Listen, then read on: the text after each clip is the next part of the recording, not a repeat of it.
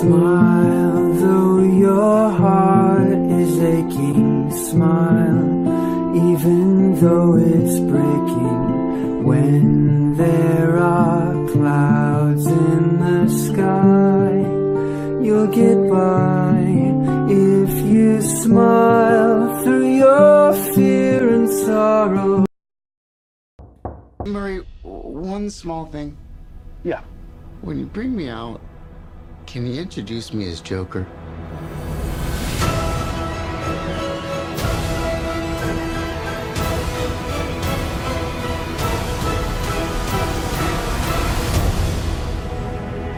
Welcome back to our channel Beathole Production di special episode Beathole version 3 versi ketiga di mana kita udah review muka nih udah pakai visual bukan cuma audio lagi. Nah hari ini kita kedatangan tamu spesial dari Roberto, Princess nama gue Roberto. kenalin dulu. Kenal dong semuanya, gue temannya Selfie.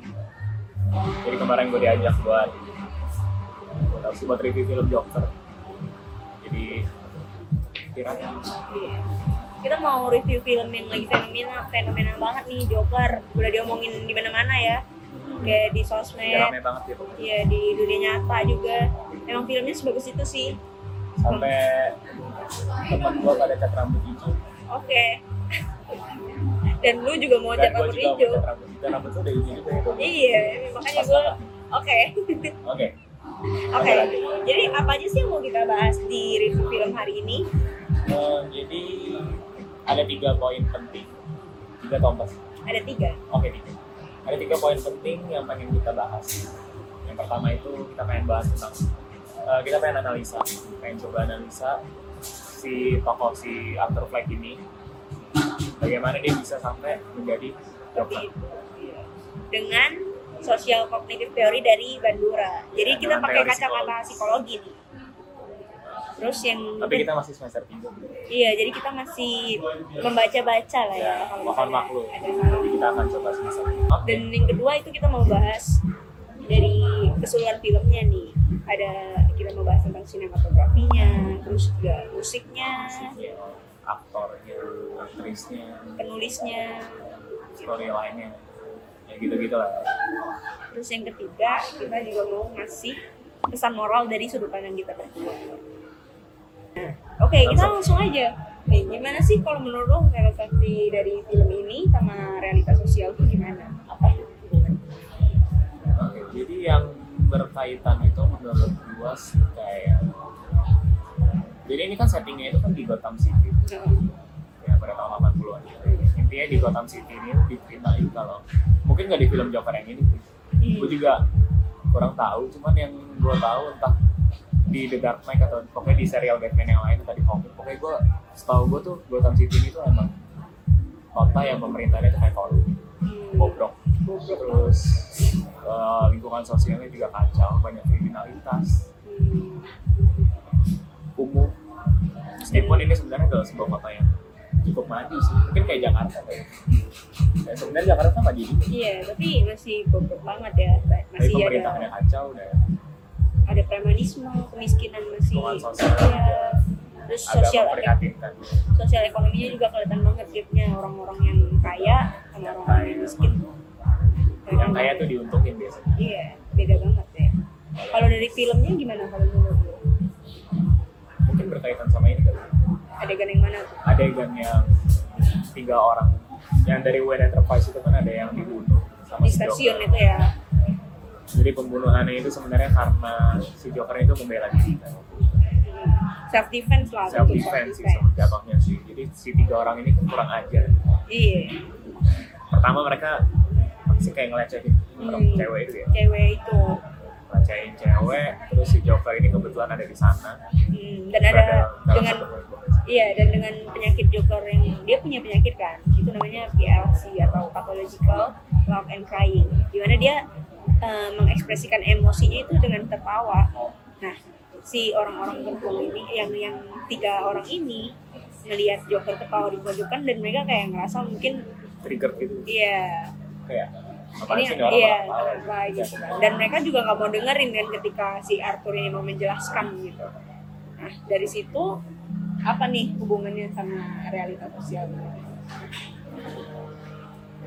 kalau lu mau contohin tuh apa sih yang terjadi di kehidupan sosial Tapi yang gue tangkap sih kayak kan mereka ini kan karyawan dari pokoknya mereka kerja di Thomas Pop Wayne Enterprise. Oh iya Wayne Enterprise.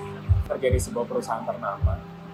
Dan karena itu mereka pokoknya mereka tuh kaya juga orang kaya dan mereka mungkin itu juga alasan kenapa mereka kayak seenaknya gitu karena mereka mungkin mereka merasa mereka punya kuasa kali ya. Yang mendorong mereka untuk jadi seenaknya. Terus ketika mereka dibunuh itu eh, orang-orang pada heboh banget. Heboh banget. Untuk mencari pembunuhnya itu siapa sih gitu. Sampai terekspos ke media. Sebenarnya kalau untuk kalau misalnya kita misalin ya misalin yang mati itu adalah orang-orang yang di bawah orang-orang yang biasa aja yang miskin itu terekspos tapi nggak mungkin nggak seberlebihan kalau misalnya ini dari agensi Thomas Wayne ya. Dan salah satu hal lainnya juga adalah sebobrok apa pemerintahan ini di mana orang-orang masyarakatnya itu langsung berasumsi kalau ini adalah gerakan anti orang kaya gitu kan. Yang berarti dan dia ngedemonstrasi dia mereka melakukan demo kepada pemerintahan yang berarti menunjukkan bahwa pemerintahan Gotham ini pemerintahan Thomas Wayne itu sangat-sangat goblok berarti sampai orang-orang tuh ngelakuin pergerakan kayak gitu banget dan didorong lagi tuh dengan yang adegan hampir ending itu yang pas udah chaos banget tuh nah, ada orang yang entah siapa itu yang pakai yang mungkin salah satu demonstran juga Iya. dan tiba-tiba dia nyamperin si Thomas Wayne dan langsung dibunuh hmm. itu berarti emang mungkin ada selama ini mereka emang wujud kekesalan dari mereka yang mereka akhirnya luapkan gitu di akhir jadi mungkin selama ini emang ada yang salah dengan pemerintahannya dan selama ini mereka cuma memendam doang. Tapi kebetulan karena ada momennya lagi pas banget nih akhirnya terjadi lah chaos. Iya, langsung. Gitu. Nah terus juga ini nih poin yang kita udah pelajarin ya. Kita udah cari tahu dari internet Nah. itu kita mau bahas analisa tokoh Arthur ini dari kacamata psikologi. Kita mau pakai teori apa sih? Jadi kita mau pakai teori sosial kognitif teori dari Albert Bandura. Buat yang mahasiswa psikologi mungkin udah pernah dengar. Kalau yang bukan anak psikologi bisa dicari tahu ya di internet ada. Nah ini Semoga nih. ngerti ya. ya ini nih teorinya nih. Jadi di sini ada tiga poin ada Gimana? tiga faktor gimana tuh Ber? Oh, jadi intinya teori ini tuh menjelaskan apa sih yang membentuk atau menentukan sebuah perilaku itu bisa terjadi. Kayak kalau dalam kasus Joker, apa sih yang bikin dia itu jadi rebel? Nah itu ada tiga faktor nih kalau dari teorinya si Bandura ini. Yang pertama tuh faktor kognitif, Iya, contohnya kayak ekspektasi. iya. Kalau ekspektasi Joker gimana sih? Kayak dia pengen jadi komedian kan kalau dulu. Nah kalau Joker ya ekspektasi Iya. biasanya dia pengen jadi pemain. Nah, dari behavioral, behavioral, behavioral, Behavioral. behavioral. Lanjut. Dari behavioral ada efficacy kan, di mana si Joker ini memiliki pemikiran bahwa dia itu mampu melucu. Sebenarnya self self efficacy itu apa sih? Coba deh kita jelasin ke penonton. Self efficacy itu adalah eh, sebuah term yang mengacu pada sejauh mana sih seseorang itu Menilai dia itu menilai mampu dirinya atau mampu. Ya, gitu lah. Kayak misalnya, kalau misalnya menurut misalnya lo nih, sejauh mana sih menurut lu jago mengerjakan soal matematika? Hmm. Kalau menurut lu jago, berarti efficacy lu tinggi. Hmm. Kalau menurut lu, enggak, gue nggak bisa. Kalau misalnya presentasi, enggak, gue nggak bisa presentasi. Itu artinya self efficacy lu rendah. Nah, menurut si Joker ini tuh self efficacy yang terhadap komedi terhadap dia bisa menjadi komedian itu tinggi. Iya, dia ngerasa dia mampu melucu dan di- eh, komedi dia itu lucu untuk orang. Sedangkan dari faktor yang ketiga faktor lingkungan, Iya. environmental factornya itu dia Iya. Ada banyak ya dari sini. Ada keluarga misalnya, yang di mana Joker ini kan diadopsi ya dan dia dianiaya sama ibunya dan itu berpengaruh ke pola asuh ya apalagi ketika kita masih kecil kita itu emang saat itulah saat-saat sosial manusia itu terbentuk gitu Iya, kita ngelihat orang ngelakuin apa, kita itu mencontoh. Kita tersakiti atau teraniaya itu bisa berpengaruh ke mentalitas kita nantinya. nah terus dari Masyarakat juga nganggap si Joker ini aneh dengan penyakit dia yang PLC itu. Orang-orang yang nggak tahu dan nggak mau tahu itu bakalan nganggap kalau si Joker ini aneh. Dan hal kayak gitu bisa membuat Joker ini semakin tertekan. Kok gue di kayak giniin sama orang-orang ya gitu. sebagai contoh itu kayak pas dia dipecat gak sih? Kan Iya. dia dipecat nih terus dia diajak ngobrol kan Hmm. sebelum dipecat itu tapi si siapa sih pokoknya si bosnya itu tuh kayak nggak mau dengerin dia Iya, nggak mau tahu. mungkin karena dia dianggap aneh Mhm. Dan di film ini banyak banget menunjukkan kalau orang-orang itu tidak peduli waktu dia juga mau menjelaskan ke tiga orang yang di stasiun itu, itu juga orang itu nggak mau dengerin kan gitu. Terus juga ketika dia mau ngelucu ke anak kecil, ibunya itu kayak nganggep si Joker ini nih apa Arthur ini kayak mau mengganggu anaknya dan dia Joker udah ngasih waktu dia udah mulai ketawa-tawa ya karena dia mungkin e- emosinya meluap-luap dia ngasih kertas ke ibu itu dan kayak ibu itu nggak peduli gitu loh kayak orang-orang anggap aneh juga jadinya kan kayak gitu kayak banyak banget bentuk ketidakpedulian dari mereka. Dan itu terjadi banget ya di realitas sosial kita. Kayak orang-orang banyak yang nggak peduli dan individualismenya. Nah itu benar. Nah akhirnya karena terus menerus tuh akhirnya si Joker ini ya. Apa human behavior-nya yang terbentuk dari semua lama-lama faktor katakan juga sih? iya. Kalau digituin terus kan Uh-huh. kayak tertindas secara sosial tidak diterima jadinya jadi berasa nggak ada tidak dianggap dianggap aneh jadilah Joker si pemberontak kayak gitu Nah, terus juga untuk dari filmnya sendiri itu keren banget ya untuk Ya, sinematografinya. Ini kan ngambil eh, latar belakang 1980-an ya. Dan itu filmnya dapat banget sampai pakai CGI juga dan emang hasilnya banyak duit sih.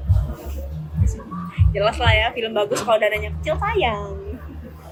Terus juga dari musiknya ngefeel banget sih. musiknya pas banget momen-momennya Iya. itu Bikin- pokoknya bikin gua sampai berapa sih durasinya kayak dua jam ya Bang? Iya. dua jam tuh kayak nggak berasa Hmm. enjoy banget dan Enjoy banget. entertaining banget dari segi dia ngambil angle juga demen banget sih gue lo ya Oke momen momen favorit lo yang mana nih? Kalau gua itu yang bagian ini si Joker diangkat ke mobil. Oh, terus dia lagi kayak oh, ya. itu. Itu aduh itu momentum paling paling terbaik sih di film itu kalau menurut lo parah. Kalau menurut lo? Itu satu. Nah, tapi ada lagi nih yang gue demen tuh yang pas dia habis dikejar-kejar polisi kalau nggak salah. Yang di stasiun ya? Yang di stasiun. Pokoknya dia udah pakai baju udah pakai kostum joker kan. Nah, terus pokoknya pas dia keluar dari stasiun itu di jalan sambil ngerokok. Dan itu keren banget. Iya. Entah kenapa itu keren banget. Kayak merinding gitu jadinya. Dan emang si acting si Joaquin Phoenix itu juga aduh parah sih. Gila-gila. Dia sampai belajar juga loh kayak gimana sih eh, penderita PLC gitu-gitu kan. Terus juga dia juga belajar ketawa yang depresi sama ketawa yang emang bahagia itu gimana? Sampai kita aja kita dengerinnya bukan ikutan ketawa ya malah kayak miris gitu loh dengerin ketawanya si Joaquin Phoenix ini. Penuh makna. Iya kayak penuh keputusasaan kekesalan di dalam ketawa itu. Wow. Penulisnya juga ceritanya. Ceritanya tuh walaupun dibuat sedemikian rupa supaya enjoyable Mm-mm. Tapi masih ada makna-makna yang mau disampaikan di dalam itu ya. Kayak gimana si Todd Phillips ini mau nyampein mental illness ya dari schizophrenia yang dibahas di film ini, GLC, narsisis, narsisistik kan dari Hmm. ibunya yang. Fleck itu ya. Terus juga untuk em, penyampaian-penyampaian ke sosial, realitas sosial itu relate banget ya. penuh value sih menurut gua. Bahkan kita pun kalau jeli kayak gue tuh merasa banyak yang bisa gue ambil. Hmm. bahkan untuk masalah personal dan pertemanan tuh bisa banget juga ya. Menurut lo Oscar worthy gak sih filmnya wah iya. Atau acting? Iya. Gue berharap banget sih. Kalau sampai enggak. Tapi kalau nggak menang Oscar kayak wajar sih soalnya Oscar ini emang agak aneh oke. Tapi kalaupun nggak menang ya film ini menang di hati gue sih dan beberapa penonton di luar sana. Sebagian Menang besar kan gue. iya. Emang sebagus sih. Joaquin Phoenix pokoknya harus menang. Oscar harus harus banget. Terus kita mau bahas nih pesan moral dari sudut pandang kita berdua. Kalau menurut lu apa sih yang bisa kita tarik pesan moral dari film ini? Kalau gue sih yang paling utama itu eh karena kan konflik konflik di film ini itu kan sebenarnya akarnya itu adalah dari keegoisan sih menurut gue gimana tuh egoisnya kayak misalnya si Thomas Wayne dia eh dengar-dengar kan dia korup nih. Orang kaya yang korup. Terus ada gosip juga kalau dia ternyata punya hubungan sama si Penny Hmm. tapi dia karena ya karena dia orang berkuasa dan dia kaya ya dia bisa nutupin semuanya dengan uang yang dia punya terus juga Murray yang ya Murray yang dia egois untuk kepentingan acaranya dia sendiri kayak merendahkan Joker gitu sih dalam pokoknya di TV itu iya dia Dan merendahkan. Fleck dengan dia mendapatkan keuntungan dapat ratingnya tinggi tapi dia harus mengorbankan satu orang tidak bersalah yaitu Arthur Fleck itu egois banget. Ya dia menghancurkan satu kehidupan orang di luar sana loh secara nggak langsung saja nggak sadari jadi sarannya ya jangan egois lebih peka sama sama sekitar lu. Iya.